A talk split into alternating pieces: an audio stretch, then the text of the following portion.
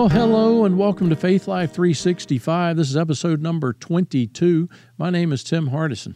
Now, we are talking about hindrances to faith.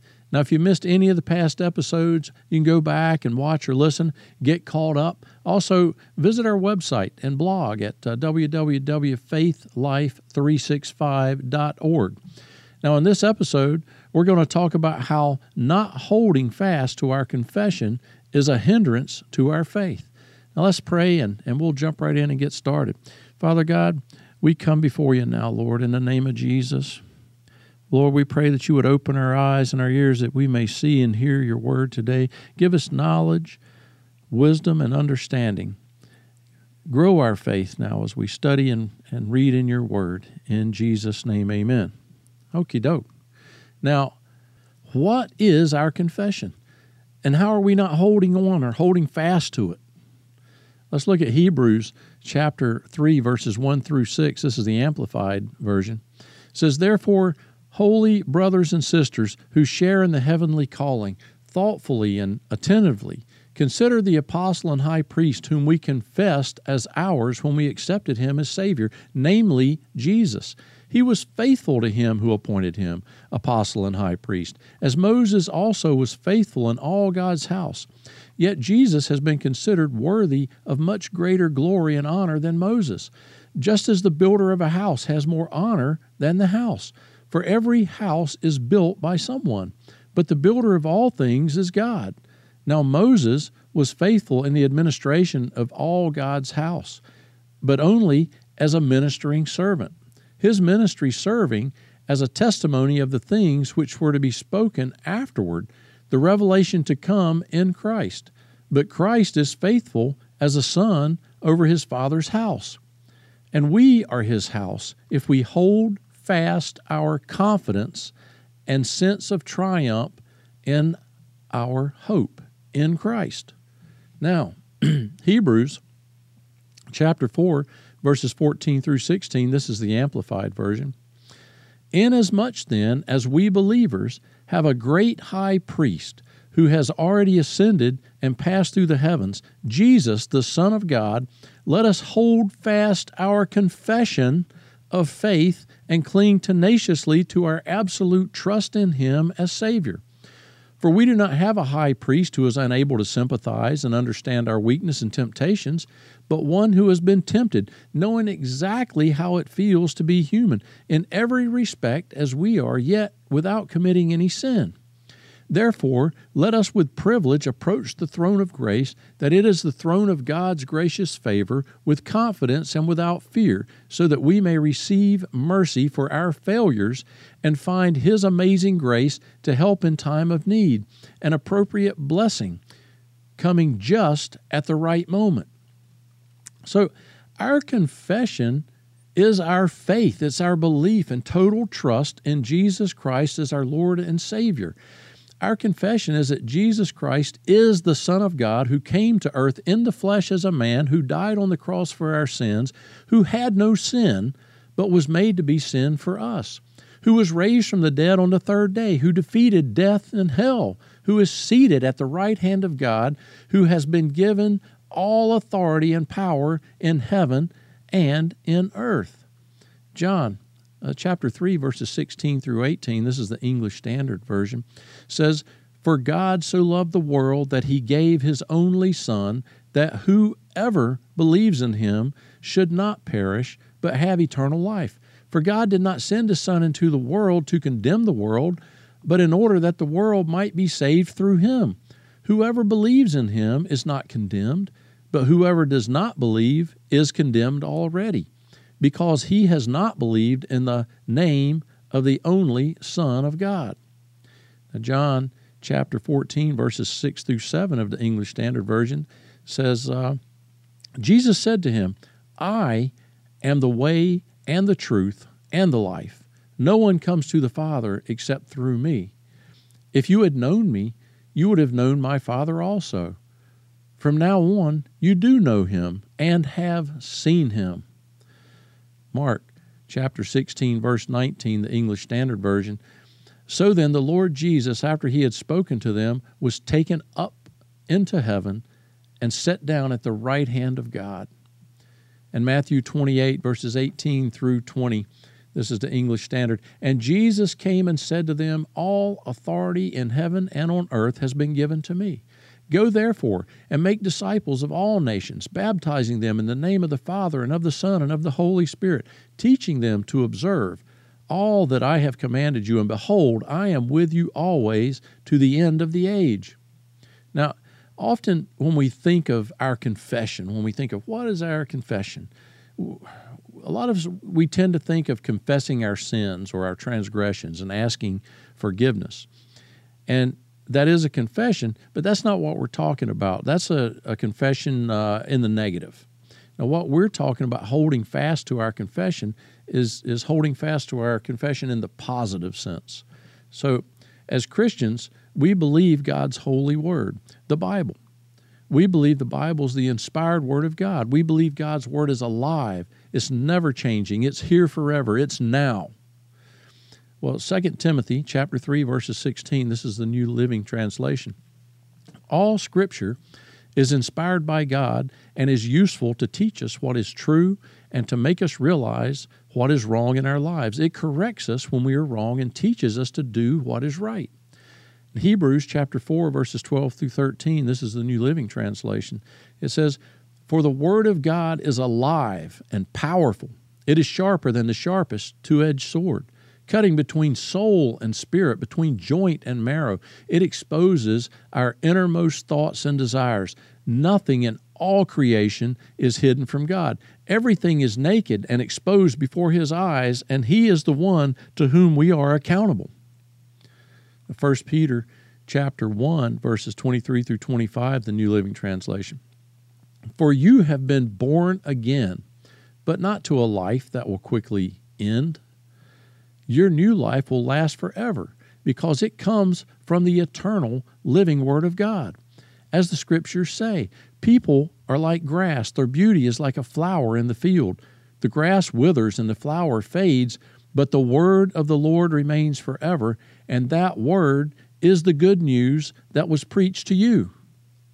Now, if we believe the Bible is the inspired Word of God, then we believe it is truth. We believe in the absolute integrity of God's Word, though oftentimes we find ourselves making a double confession. We confess that we believe in God's Word, then we confess something different or contradictory. And when we do that, a house divided against itself cannot stand. When we do this, we're not holding fast to our confession of faith or our confession of God's Word. Matthew chapter 12, verses 25 through 28, this is the English Standard Version. Knowing their thoughts, He said to them, every kingdom divided against itself is laid waste, and no city or house divided against itself will stand. And if Satan casts out Satan, he's divided against himself. How then will his kingdom stand? And if I cast out demons by Beelzebub, by whom do your sons cast them out? Therefore, they will be your judges. But if it is by the Spirit of God that I cast out demons, then the kingdom of God has come upon you. Now, many of us will boldly quote and proclaim 1 Peter 2:24, says, who His own self bare our sins in His own body on the tree, that we, being dead to sins, should live unto righteousness, by whose stripes we were healed. And Isaiah 53:5, but He was wounded for our transgressions. He was bruised for our iniquities. The chastisement of our peace was upon Him, and with His stripes we are healed. And then, in almost the same breath, we'll turn around and, honey, I feel like I'm taking on a cold here. Throat's a little scratchy. I'm feeling a little stuffy. And, you know, when we do that, we cancel out our faith. We can't have faith that by His stripes we are healed and then speak out of the same mouth that we're sick or we're getting sick. Sickness isn't of God. Sickness is of Satan. This is an example of not holding fast to our confession. We confessed the Word of God, and then we gave place to Satan, negating our confession of the Word. Listen, if someone has the flu, Confessing the Word of God and holding fast to that confession is not denying that the sickness exists. We're denying its authority to exist in our body. Now, if we're sick with the flu and someone says, ask us, they come up, do you have the flu? And we say, no, I don't have the flu. Well, we become a liar because we know that we're feeling symptoms. We know that it's upon our body. However, we can hold fast to our confession that by his stripes I am healed. Sickness, illness, disease, viruses, harmful bacteria, you have no right in this body. In the name of Jesus, I'm healed and made whole. Now, I'm going to hold fast to my confession. See, I'm going to confess that and hold fast to it. I'm not going to confess the symptoms. I'm not going to confess what my senses are holding. We just need to confess the Word of God, not our symptoms. We confess our faith, not what our five senses are telling us. Yes, you may be feeling it. Don't confess it. Confess the Word of God. Revelations chapter 12, verse 11, and I might have said Revelations. It's Revelation. I'll make clear that. Revelation 12, verse 11, the New Living Translation. And they have defeated him by the blood of the Lamb and by their testimony. And they did not love their lives so much that they were afraid to die. See, Satan is defeated by the blood of the Lamb and by our testimony, which is our confession. Now, if we hold fast to our confession of Jesus and God's Word, we will overcome anything that Satan throws at us. Notice it says, and they did not love their lives so much that they were afraid to die. The fear of death is often a major reason we don't hold fast to our confession. We begin to confess circumstances that we see. That's from our flesh, from our five senses. We take our eyes off of God's Word. We take our eyes off of our confession of what God's Word says. Let's look at the Apostle Paul. He was a prisoner on a ship on his way to Rome. They were in a major storm. All the five senses were telling them this is a hopeless situation. They were on that ship for days, weeks, in this major storm, being tossed to and from, they casting stuff overboard. Let's look at Acts chapter 27, verses 22 through 26, English Standard Version. Yet now I urge you to take heart. And this is the Apostle Paul speaking, okay, to the ship. Yet now I urge you to take heart, for there will be no loss of life among you, but only of the ship.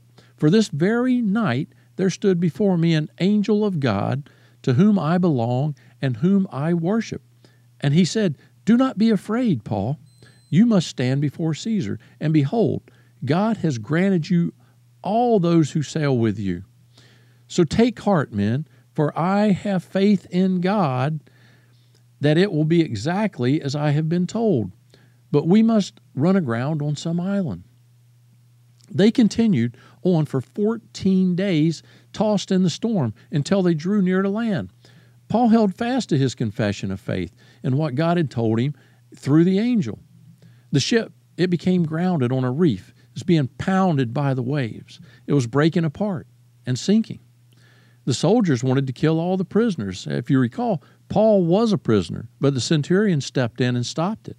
Now, Paul, again, he did not lose faith and start talking unbelief. He never spoke of how bad the storm looked. He never questioned or spoke of not making it. He didn't say, well, I sure hope I make it to shore. This storm is really bad. I mean, look at these waves. The ship's breaking apart. I'm in a weakened condition. I'm a prisoner. I don't know if I can swim in my weakened state. There's 276 men on this ship. What are the odds that they'll all make it to shore safely? Probably some of them don't even know how to swim. All these odds are not very good. No. Paul held fast to his confession. He spoke no words of doubt or fear. Paul told them he stood firmly with all confidence, holding fast to his faith. Paul said, so take heart, men, for I have faith in God, that it will be exactly as I have been told. Paul could have wavered. He could have failed. think about those circumstances. You're out in the water. The ship's breaking apart. It's caught on a reef. It's getting pounded by the waves, massive waves.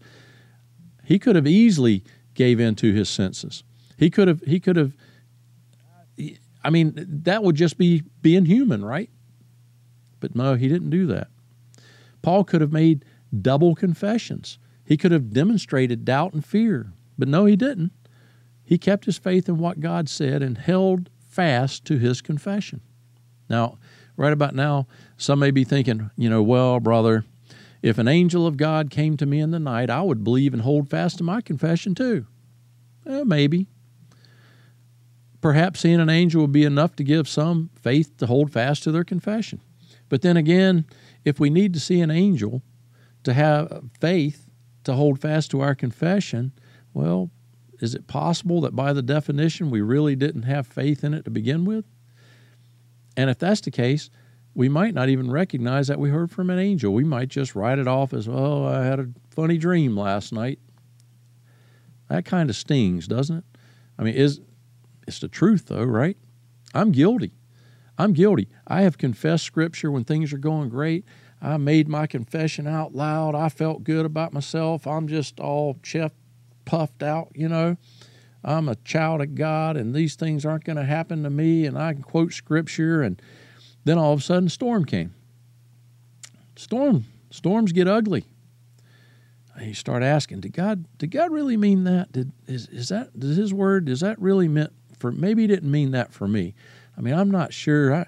I'm not really seeing a lot happening right now, and this storm's looking pretty ugly. And maybe this just isn't working for me. Well, when that happens, I end up not holding fast to my confession of God's word. Then I start trying to figure out, well, how am I going to fix this myself? You know, I'm not seeing a lot of help coming in here. I'm going to need to fix it. Well, at this point, my confession of faith can't stand. God's word can't work for me. I can't confess the word of God over a situation and at the same time confess whatever the circumstances my senses are fearing. That's a divided house against itself, right? Can't stand. We can't believe both God's word and Satan. Once we turn from our confession and focus on the world or whatever circumstances the evil one puts in front of us, we are believing and having faith in our senses, not in God's word. It's one or the other. It can't be both. See, our faith can never outgrow our confession. I want to think about that a little bit. 2 Corinthians chapter 5, verse 7, this is the English Standard Version, for we walk by faith, not by sight. Faith is the substance, the confidence, the assurance, the foundation, which has actual existence of things hoped for, the evidence, conviction, proof, assurance, by which invisible things are proved and we are convinced of their reality as completely real as if we could see, hear, smell, touch, or taste it. That's faith. Think about that. Hebrews 11:1, Amplified Bible. Now, faith is the assurance, title, deed, confirmation of things hoped for, divinely guaranteed, and the evidence of things not seen, the conviction of their reality. Faith comprehends as fact what cannot be experienced by the physical senses. Our confession is our faith. We can't have greater faith than our confession. Romans chapter 10, verses 9 through 10, Amplified.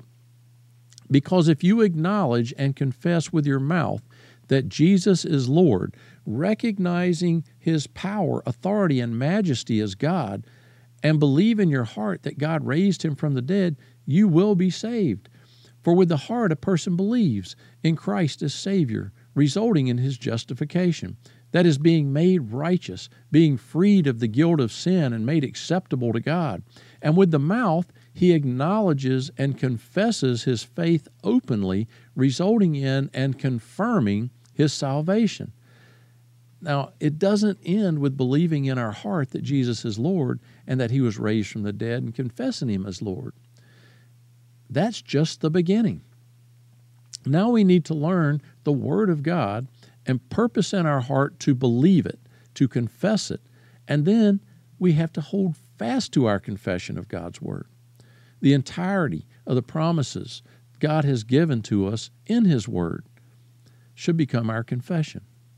Now, we will mature, we'll build our confession as we read, study, and hear the word preached. We must first believe it in our hearts. Then we must confess it with our mouth.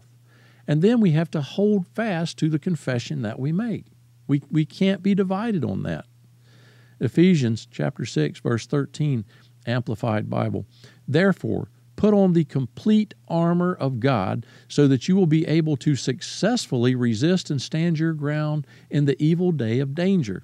And having done everything that the crisis demands, to stand firm in your place, fully prepared, immovable, and victorious. See, God has given us His full armor so that we will be able to stand. We'll be able to hold fast to our confession when the evil day of danger comes. The evil one comes to steal, to kill, and destroy. You know, when we have done everything that we can do nothing else. The Word says, stand firm. That means hold fast to your confession. Stand firm. We have to hold fast to our confession of God's Word. Revelation 12:11, it said, and they have defeated him by the blood of the Lamb and by their testimony. What is our testimony? Our testimony is our confession. So what is your confession? Are you confessing what God's Word says, or are you confessing the circumstance that you're seeing through your five senses? We have to hold fast to our confession, which is God's unfailing Word. And if we can do that, and we can pray, it's not easy. Like I said before, I've failed many times. I have failed. We have to mature in it, but we have to get it deep down into the core of our heart and our being and our soul and spirit, that God's Word is always truth. And then we confess that Word. We grab hold of it, and you hold on, and you confess that Word, and you get hold of that confession, and don't speak what your eyes see. You're going to feel stuff. Don't speak it. Don't say it. Hold fast to that confession. Hold fast to that confession. And you just let God do all the work. And He will. You put that armor on and hold fast to your confession.